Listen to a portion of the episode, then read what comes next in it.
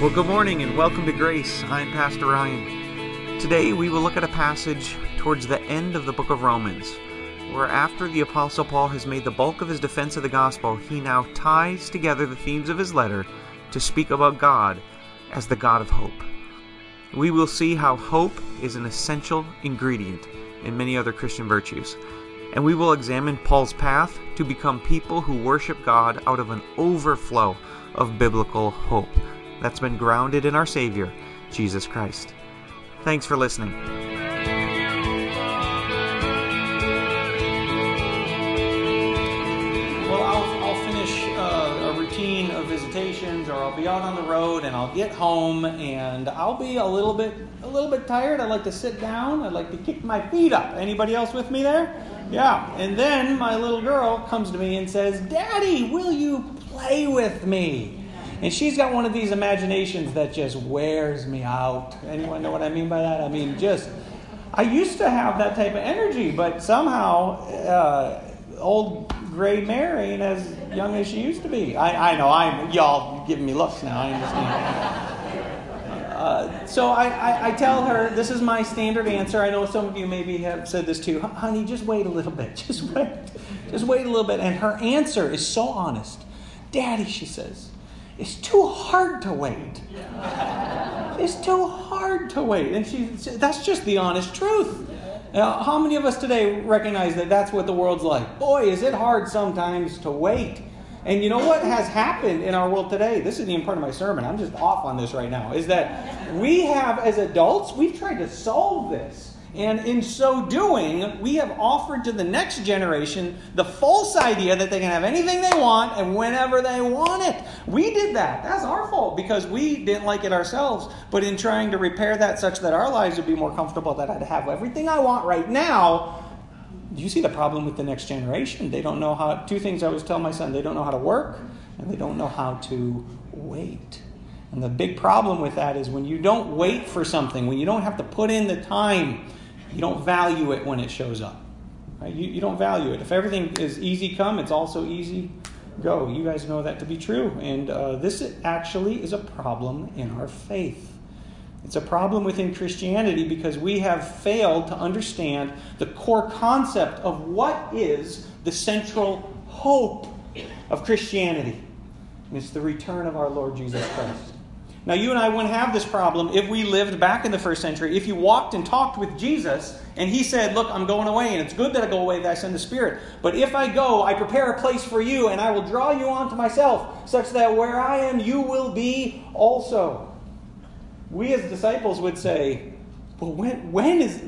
Let's go, get on with it. We're ready for you to return." And you and I, we would be looking, and we would be watching. And that's what the New Testament writers, the apostles, the followers of Jesus Christ, that's the perspective they had. They were continually waiting and watching, but the Lord tarries. And the command from Heavenly Father has not yet been given for the Son to return. Peter helps us understand this. I love it from the lips of Peter because, you know, he was the one that kept shooting his mouth off. He was quick to answer and slow to think, right? And Peter helps the church know. He says, look, God's not slow in keeping his promises, as some of you understand slowness. That's not God's deal. It's not like God's had a long day and he's kicked his feet up and we say, "Let's play." And he says, "You need to wait." That's not God. God doesn't, he's not slow like you and I are slow. Peter says, in fact, he's patient. Is that a beautiful word? God is patient with us, not wanting any to perish, but for all to come to repentance and knowledge, our Savior for eternal life. God's not slow, and yet we looked last week at peace. If you can remember this, peace is given to us through... Do you know there'd be a quiz Sunday morning? How do we get peace? Prayer. Do you remember this? Let me help you. You could say with me, don't be anxious about anything, but in everything, with prayer and petition and thanksgiving, present your request to God, and the peace of God, which surpasses understanding. You remember it now, right? Well, guard your heart and mind, right? So prayer. And I said that God only has three answers when you pray. It's either yes, no, or wait. It's waiting. And this is where we need to understand the Christian doctrine of hope. Because our hope is only activated when we understand that we have to wait. And yet the hope that we get from our faith is different from the world's. I remember when I was a child, we go to Grandma's house, and she lived down past Appleton. One night we were, I forget the reason we were traveling as a family, but it was dark and it was late, and we got there, and Grandma and Grandpa weren't home. But Dad knew where they hid the key, because, you know, that's what dads are good at. And he has us, and it's like cold outside, he has us at the front door. He says, "Wait here, I'm going to go get in the back way." And I remember being afraid. I remember being like, where did he go? He just left us, and I don't know where he's going, and I don't know when he's returning back. You guys ever see the movie Jurassic Park? Remember that movie? All right. I'm a little punchy this morning. I'm a little off topic, but just go with me on this, all right? Jurassic Park, I know you've seen the movie. There's a moment when the two little kids are in the car, and the lawyer's in there, and the T-Rex is coming out of the cage, right? And remember the lawyer? He leaves. He gets out of the car, and he leaves, and the kids say, "He left us. He left us." Do you think he's returning? He ain't coming back. Now, could they hope that he comes back? They could, but it's not going to do them any good. Listen, I'm telling you that whole story because that's not what Christian hope is like. That's not it at all. Hope for Christianity is not a matter of positive thinking. I'm planning on Jesus returning. It's not a matter of prediction. It's not a matter of odds. It's not a matter of optimism. It's not a maybe he's returning or if you do this, he's returning. Look, the hope of Christianity is grounded in certainty. You with me this morning? The hope that we have is not grounded upon good odds, like you go in and roll the dice at a casino and, here we go, this time, or the scratchers at the gap, maybe now. No, that's not the hope of Christianity. It's uncertainty. And even to go off topic further, go with me to the book of Luke. We're going, folks. Here we go. Luke chapter 1. We're going to land in Romans, so you could work your way to Romans eventually. But I got to show you this. Luke chapter 1. It's the beginning of the gospel. This Gentile historian physician who knows Christianity and knows Christians understands that there are believers who have been taught the ways of Jesus Christ, but they've never been told the whole story. And so Luke decides, look, I'm going to get this thing straight for all of you. And that's what I want you to see. Luke chapter 1, 1587. Page 1587 in the Pew Bibles. Verse 1, Luke writes these words. "Many have undertaken to draw up an account of the things that have been fulfilled among us, just as they were handed down to us by those who were the first eyewitnesses and servants of the word. Therefore, since I myself have carefully investigated everything from the beginning, it seemed good also to me to write an orderly account for you, most excellent Theophilus. So that," but listen, always pay attention if you see a "so that" in the Bible. It answers the question why. The question here he's answering is, Luke, why did you write all of this? What was going through your head when you wrote all of this? Here we go, verse 4. "So that you may know the," what? "Certainty." "The certainty of the things you have been taught." Look, if Luke knew it, if the Spirit led him to write it, then I can preach it this morning. Your hope of the return of Jesus Christ is not a matter of wishful thinking. Your hope is built upon certainty. Glenn, give me an amen.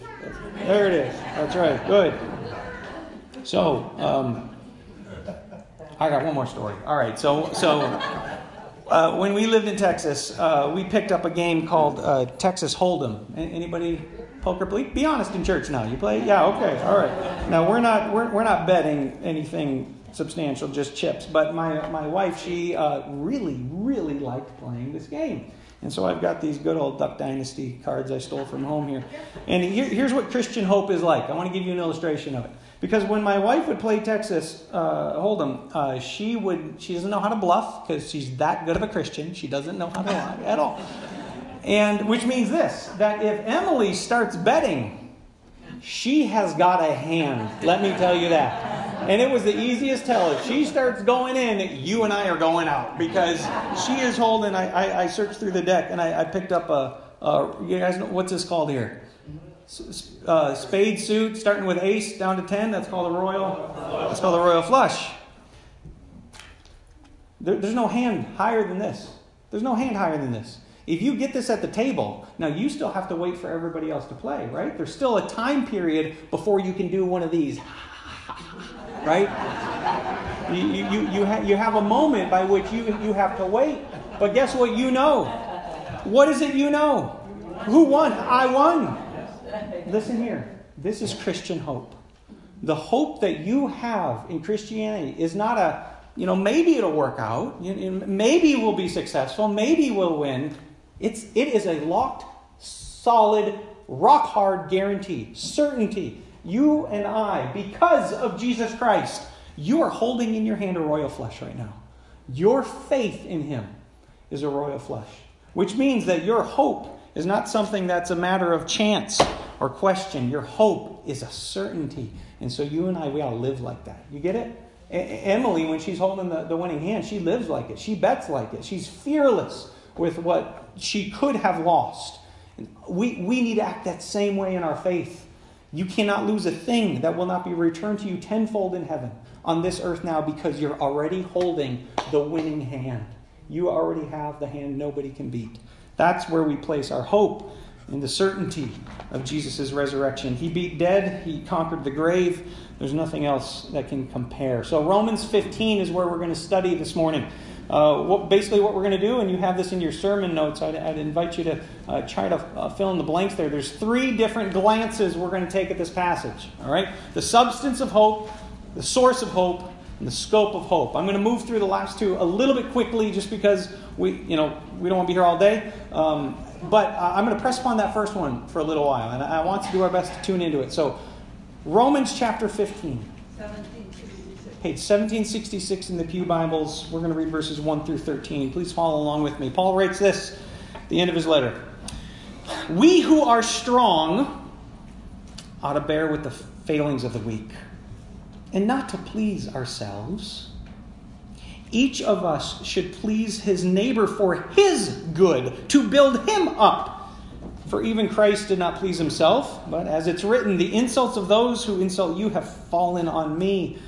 For everything that was written in the past was written to teach us, so that through endurance and encouragement of the Scriptures, we might have hope. May the God who gives endurance and encouragement give you a spirit of unity among yourselves as you follow Christ Jesus, so that with one heart and mouth you may glorify the God and Father of our Lord Jesus Christ. Accept one another then, just as Christ accepted you, in order to bring praise to God. For I tell you that Christ has become a servant of the Jews on behalf of God's truth, to confirm the promises made to the patriarchs, so that the Gentiles may glorify God for his mercy. As it's written, therefore I will praise you among the Gentiles. I will sing hymns to your name. And again it says, rejoice, O Gentiles, with his people. And again, praise the Lord, all you Gentiles, and sing praises to him, all you peoples. And again in Isaiah says, the root of Jesse will spring up, and one who will arise to rule over the nations. The Gentiles will hope in him. May the God of hope fill you with all joy and peace as you trust in him, so that you may overflow with hope by the power of the Holy Spirit.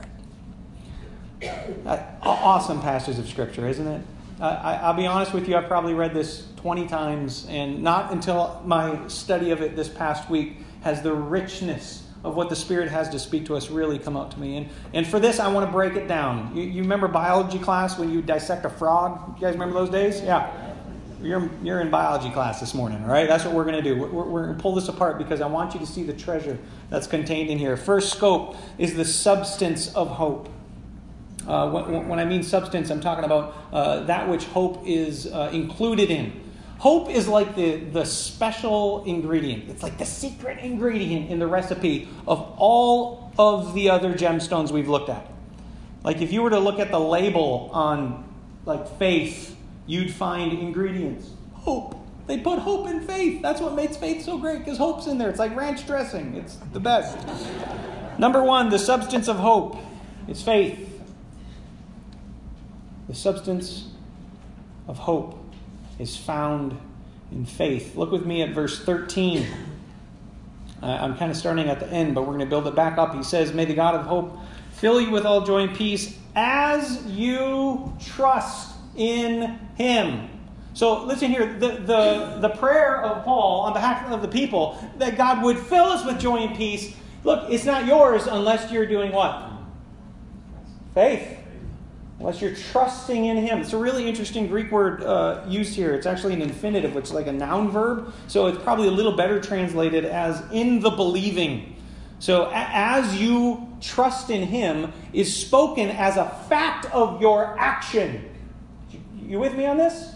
It's not faith like, oh yeah, I'm a Christian, I go to church. That's not what he means. He means as you live out your belief in him.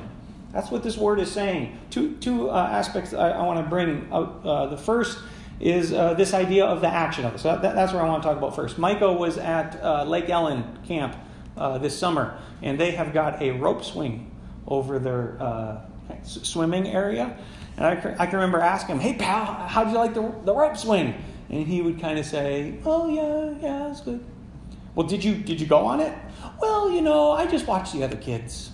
It's a little scary, actually." And you can imagine it is to grab hold of a rope swing for the first time. You're having to put all your trust in what? Yeah, you can't do the rope swing like this. Not fun that way. No, you gotta give everything to it, right? Well, guess what? This year, the young man finally decided to give it all four. How do you think he liked it? Yeah, he's cutting in front of the other kids to get in line to do it again. Here's the deal. You won't have the ability to evaluate anything until you give yourself to it. You don't have the ability to make a discerning judgment whether this works or not until you've taken that step of faith. That's what he's talking about here. Hope is woven into it. And the reason I'm showing you this is because verse 13 says, "May the God of hope fill you with joy and peace as you trust in him." If you want to see where hope first shows up, it shows up in our faith. Look at this passage from the book of Hebrews 11, verse 1. "Now faith is being sure of what we hope for." There it is. How do you bake me a cake of faith? Well, first go get the hope. Sprinkle a bunch of hope in there, right? Because that's what faith is made of. The substance of hope is found in faith. It's being certain of what we do not see. I'm not sure if the rope's going to hold me, but you know what? I'm giving it what for. I'm going to believe that it's going to hold my weight. Second thing I want to show you in this passage on faith is the direction of it. So verse 13 again says, "Joy and peace as you trust in" who? Look at your Bibles real quick, right? Verse 13. "Fill you with all joy and peace as you trust in him." You can't miss this now.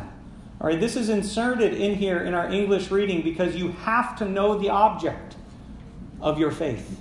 So where do we get this from? Well, you just back up a verse in 12. Go back one verse. Verse 12, he says, and again Isaiah says, "The root of Jesse will spring up." Who is that? Who is the root of Jesse? This is a covenant that God makes with Jesse's son David, that there will come one from your line, a king who will never fail to sit on your throne. Who is that one that we worship? That's Jesus Christ. The root of Jesse is Jesus. And here the prophecy you've given, one who will rise to rule over nations, and the Gentiles will hope in him.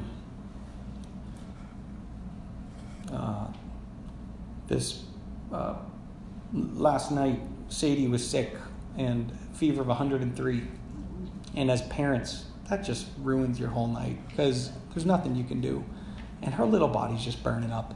And 4 a.m., I'm saying, we need to take her to the emergency room. And Emily and I keep going back and forth on this. Now, this is different for a medical professional. And Emily finds a number and she calls a nurse. And the nurse says, "She'll be fine. Everything's going to be fine. Give her some Tylenol. Give her some ibuprofen." Now, I could sit there with Emily all night and say, "She's going to be fine. She'll be fine," right? What do I know? She needs to hear it from the one who actually knows. And that little measure of faith that you can identify is exactly why Paul says, don't believe in yourself. Don't believe in the preacher. Don't believe in television personality. Put your faith in the one who knows. Jesus has gone before every one of us down the path of death. And guess what? He has come out on the other side resurrected to the glory and the praise of God the Father. That's the promise that's been given you and I.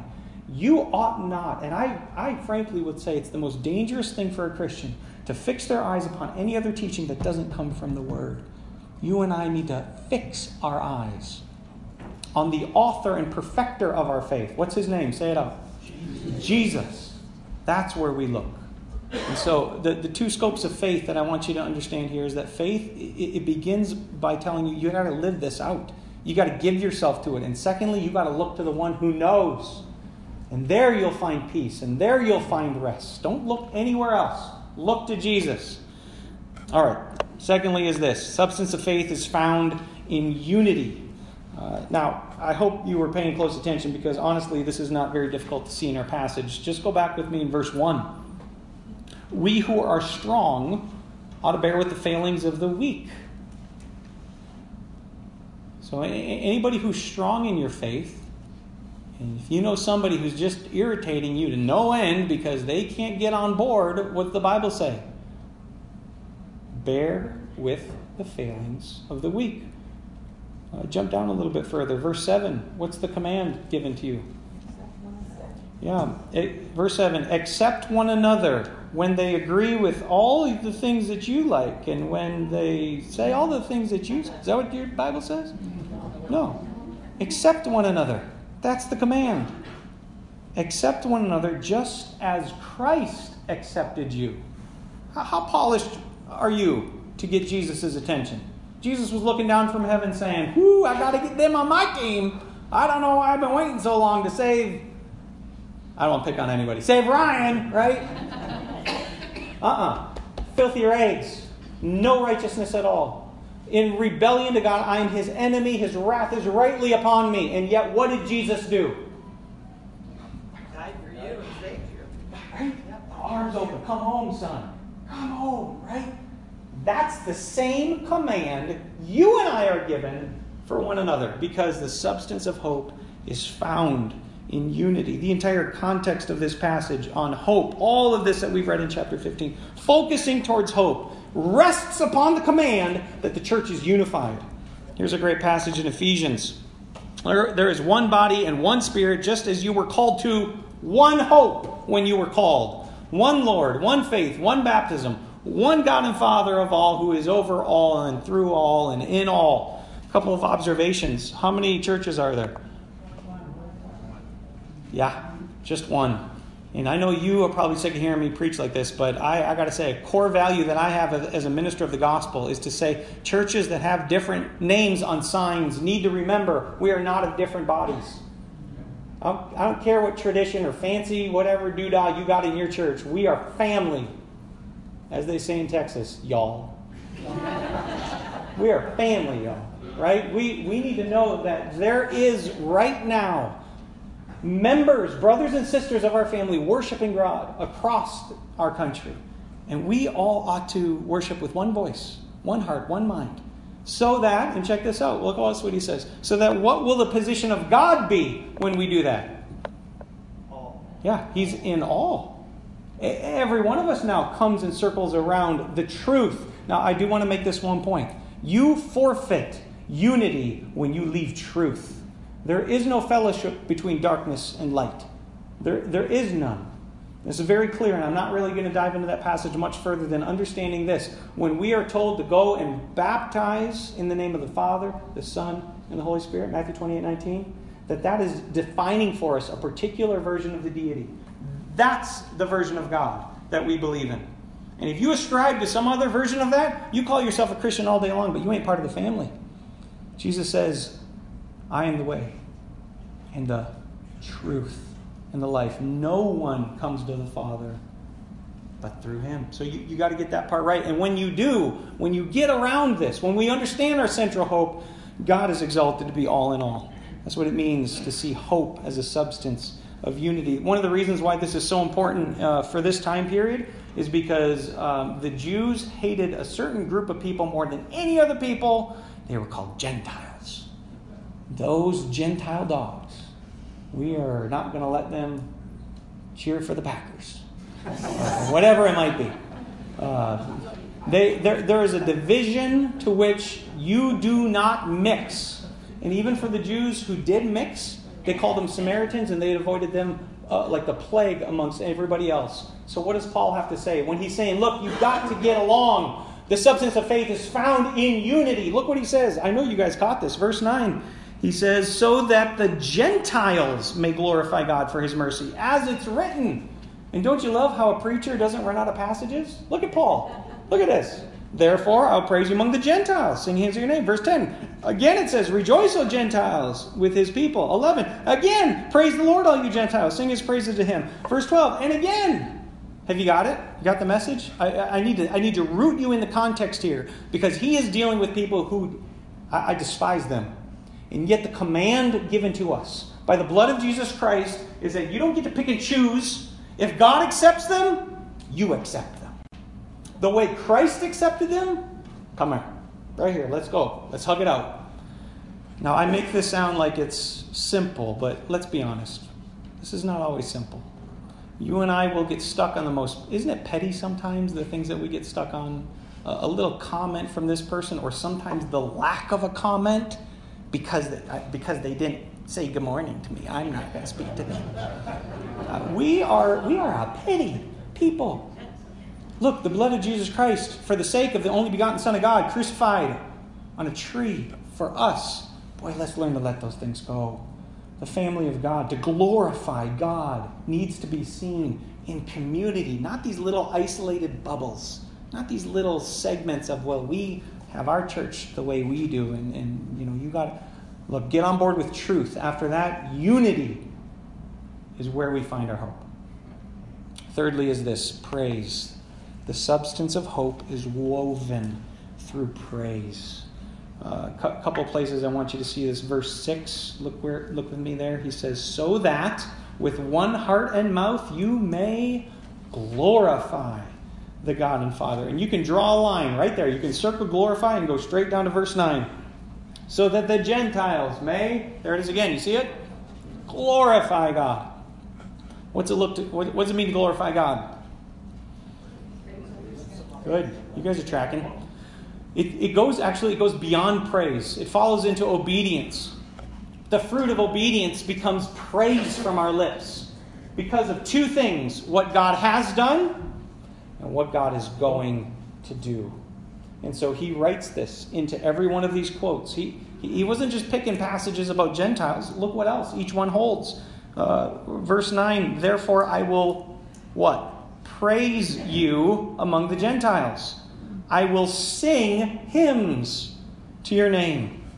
Verse 10, again it says, rejoice, O Gentiles, with his people. Again it says, praise the Lord. Are you catching this? I feel like I'm kicking a dead horse a little bit here. Everybody on board? Say amen if you're on board. Amen. All right, you got it. I want you to say, I looked up each of these words. I just want to read them for you. He doesn't use the same word twice. Not a single time does Paul pick a passage and try to put you to sleep by just boring you with the same idea. So he picks a different nuance of praise each time. The first one means to confess praise.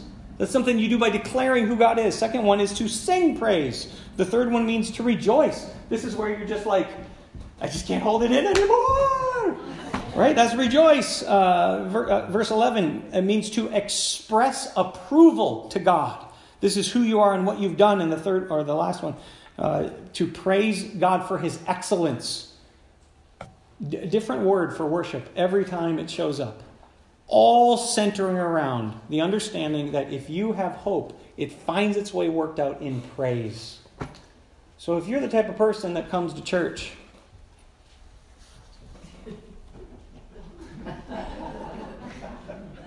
does one of those. What is it? What ingredient might you be missing? It's not praise you're missing. You're actually missing something that creates praise. You're missing hope. You're missing hope. Here's a great passage from First Peter. Right at the beginning of his letter, he says, "Praise be to the God and Father of our Lord Jesus Christ. In his great mercy, he has given us new birth into a living hope through the resurrection of Jesus Christ from the dead." So you see what you have? New birth that only makes sense to you because you have what? Starts with an H. Because you have hope. And what was it he commanded you to do again? What was it? Praise. Yeah, look at that. There it is. Praise is the result of understanding the hope that you have, which is why I'm even preaching on it today.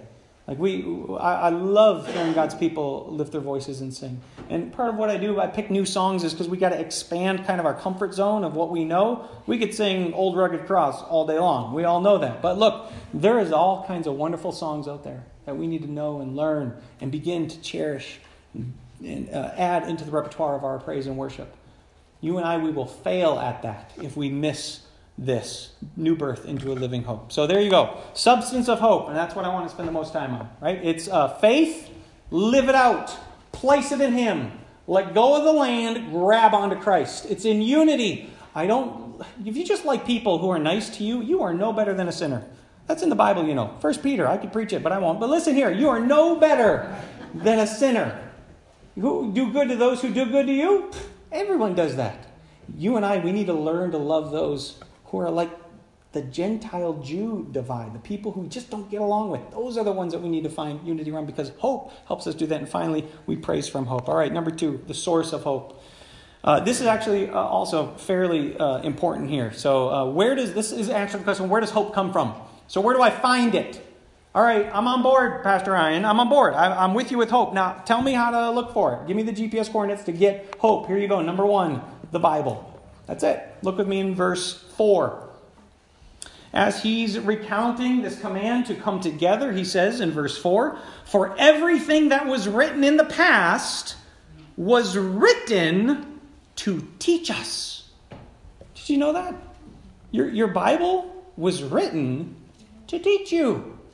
Now, my son came home from school the other day, and he said he's got a test to prepare for in social studies, which is uniquely difficult for a child who was raised in another country. He struggles with it a little bit, so he knows he's got to bring his book home. And guess what he forgot at school? His book.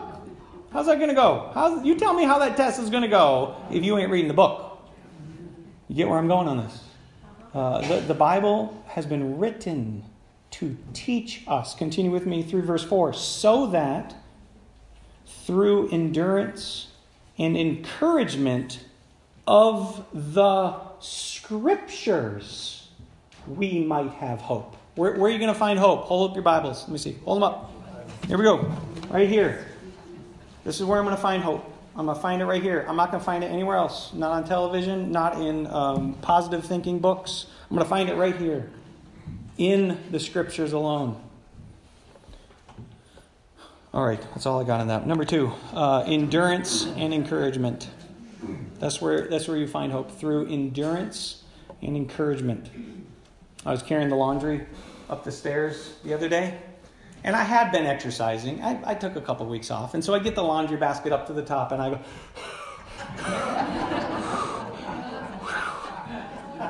go, what am I missing? I'm missing endurance. That's right, because endurance doesn't come by sitting eating Cheetos in front of the TV. It doesn't. That's not where you get endurance. Endurance comes from practice. Endurance comes from living out your faith, and that doesn't happen by accident. It has to happen intentionally. Here in Romans 8, did you guys catch it? We read it today. We know that the whole creation has been groaning. That's the sound you make when you have to run. Right? That's the sound of having to work through the difficulties. The whole creation has been growing, as in the pains of childbirth, right up to the present time. Not only so, not just the creation, but we ourselves who have the first fruits of the Spirit, we groan inwardly as we, there's a big word, wait eagerly for our adoption as sonship, the redemption of our bodies. For in this hope we were saved. But hope that is seen is not hope at all. For who hopes for what they already have? But if we hope for what we do not yet have, we wait for it patiently. That's what it means to have endurance. It's tough. It's tough to hear that. And I'm thankful for the genuine honesty of my daughter, who says, it's so hard to wait. It really is. It's hard to wait. But it's only hard because you know how awesome it is to play with your dad. Think about that for a minute. If I was just a boring stick in the mud, she would not be upset one bit at all. When she says, Daddy, play with me, I said, just wait a minute. She'd be like, oh, good, I'm glad you didn't want to anyway. Right? But if you really are looking forward to it, if it's something that you really desire, then hearing the word, just hold on, just be patient, is like, it's so hard. And do you see why we mix this up? Do you see why I feel like our church today, not here, but in general, we fail at faith and unity and praise? It's because we don't understand hope, because we fail to treasure this person. He's coming again. How badly do you want to see him? How much are you willing to give up to worship him with your life? My daughter would give up anything to play with her daddy, because she just thinks the world of me. What do you think of God? How big is he in your life? How much are you looking forward and just knowing I have to wait? And you need endurance for that. I got a passage for encouragement here as well. I want you to look at this from Hebrews chapter 6. This one's awesome, by the way. He says, because God wanted to make the unchanging nature of his purpose very clear to the heirs of what was promised. That's us. Touch your neighbor, say, that's us. That's us. Good. You're with me. Here we go. He says he confirmed it with an oath. God did this so that by two unchangeable things, in which it's impossible for God to lie, we who have fled to take hold of the hope set before us may be greatly encouraged. We have this hope as an anchor for the soul, firm and secure. It enters the inner sanctuary behind the curtain where Jesus, who went before us, has entered on our behalf. Here's the idea. You and I can't come before God. We can't. But Jesus opened up a way for us to come, and he went before us. So if he goes and he invites you, that means you're good to go. You place your faith and trust in Jesus Christ. That means you come before God, not as a begging sinner, but you come before God with the full righteousness of his Son. You know what that is for you? Hope. That's hope. The writer of Hebrews says that hope that God has promised to us, what happens when you find a good fishing hole? What do? You put down the anchor. That's right. And I've been on lakes where the wind picks up, but you put that anchor and it sets firm. I'll catch fish all day long because it holds you in place. And the world that you and I live in has a wind of change constantly blowing. You need to think this way, and you need to believe that way, and you're too judgmental, and that's the world coming at us. And you and I need to say, look, I've got something that transcends this world. It's the promise of my Savior. I wish you could meet him. He's coming again. You want to make sure you know him before he does, because that's my hope as an anchor for my soul, no matter what I face. Awesome, awesome passage. You see it right there. As an anchor for our soul, firm and secure. So there you go. How do you find hope? Number one, read the book. It's given you to teach you so you can learn, so that you hear the stories of those who've gone on before that had to endure and those who had to find encouragement. You'll find hope there. And then lastly, through joy and through peace. Look with me in verse 13.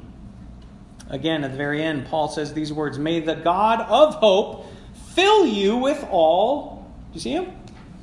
With joy and peace, as you trust in him, so that you may overflow with hope by the power of the Holy Spirit. So if hope is going to be the result, what two ingredients do you need to mix to get hope? There it is, joy and peace. I was going to bring one of those middle school volcanoes to church today with baking soda and vinegar, and put like joy and hope on the one and put them together. It would have been awesome, right? That would have been awesome, right? That the result of what comes out, it's incredible. You put joy in, you put peace in, hope comes out. That's what he's saying here. And you might remember, we studied each of these gemstones, right? Joy, I'm just going to review it real briefly. Joy is a matter of trusting God. I'm not going to trust in myself. When I trust in God, joy is mine. And I'm going to remind myself of that. You can go back and review that if you'd like. And then peace was just last week. Where do you find peace? Quiz. Yeah. Through praying. And it's not through some holy penitent prayer. It's the idea that whatever anxiety I have, I give it to God. I'm going to pray. I'm going to give it. I'm going to trust him with it. And then whether or not I get understanding, God's peace is better. And I'm going to have that. So you put those two together, joy and peace, you'll get hope. And so this is what I want to give you. If you want to know the roadway, tell me how to get to hope. 3 ways. His word, through endurance and encouragement, means you got to live through it, study his word. And then lastly, joy and peace, giving over to God, trusting him. All right, last one. Here we go. Let's finish it up. The scope of peace. I found this to be pretty important as well. So number 1, hope is in Jesus Christ. Hope is in Jesus Christ. It's a really important preposition there, in. We looked at this passage already, 1 Peter 3, right? Remember it says, praise be to the God and Father of our Lord Jesus Christ. In his great mercy, he has given us new birth into a living hope. How? There it is. Through the resurrection of Jesus Christ from the dead. So when you hope, you place your hope in a person with a historical fact. Remember Luke? Look, I'm writing this down so you may know the certainty of what you've been taught. Jesus is not dead. You can go to the grave of Muhammad. Do you know that? You can go to the grave of Buddha. Jesus ain't got no grave. You can go find an empty hole in the ground. My God lives. Amen? Amen. Resurrection. Resurrection is where we find living hope. Amen. And Jesus Christ is where we place our hope. It's in Jesus Christ. Hurricane Florence wasn't quite as big as what some of the Weather Channel folks were thinking it would be, but there's one picture I found that was pretty awesome. These kids who were stranded, left behind, they had no way of getting out on their own, and the water levels were rising. And guess what? Someone came to rescue them. You were born into a world where you've got nothing to rescue yourself. You try as hard as you want all day long, and you will never make it to heaven. God had to come down. God had to wade through the cold water and lift you up and carry you out. So when you hope, you and I hope in Jesus Christ. I want you to see that in the text. I'm not making that up, all right? Look again in verse 13. May the God of hope fill you with all joy and peace as you trust in him. There it is. That's the preposition in. We hope in Jesus Christ. Number 2 is this. We hope by the Holy Spirit. We hope by the power of the Holy Spirit. So again in verse 13, he says, as you trust in him, so that you may overflow with hope by the power of the Holy Spirit. Ain't no medicine will get it done. Ain't no getting up early will get it done. There's nothing in this world that can substitute for understanding the true hope by the indwelling of God's Spirit. How do you know if you have God's Spirit? Because you can't continue to sin. If for you sin is just, I ain't no thing, and who are you to judge, and I ain't hurt no one, if that's your answer to sin, I don't think you have the Holy Spirit. Number 1 job of the Holy Spirit is to convict us of sin.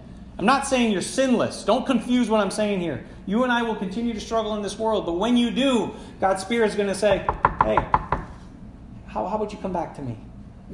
You won't do that on your own. The Spirit of God will get you there. That's how you know that you can have hope. It's only in the Spirit. Look at Romans 5. He says, and hope doesn't disappoint us because God's love has been poured out into our hearts.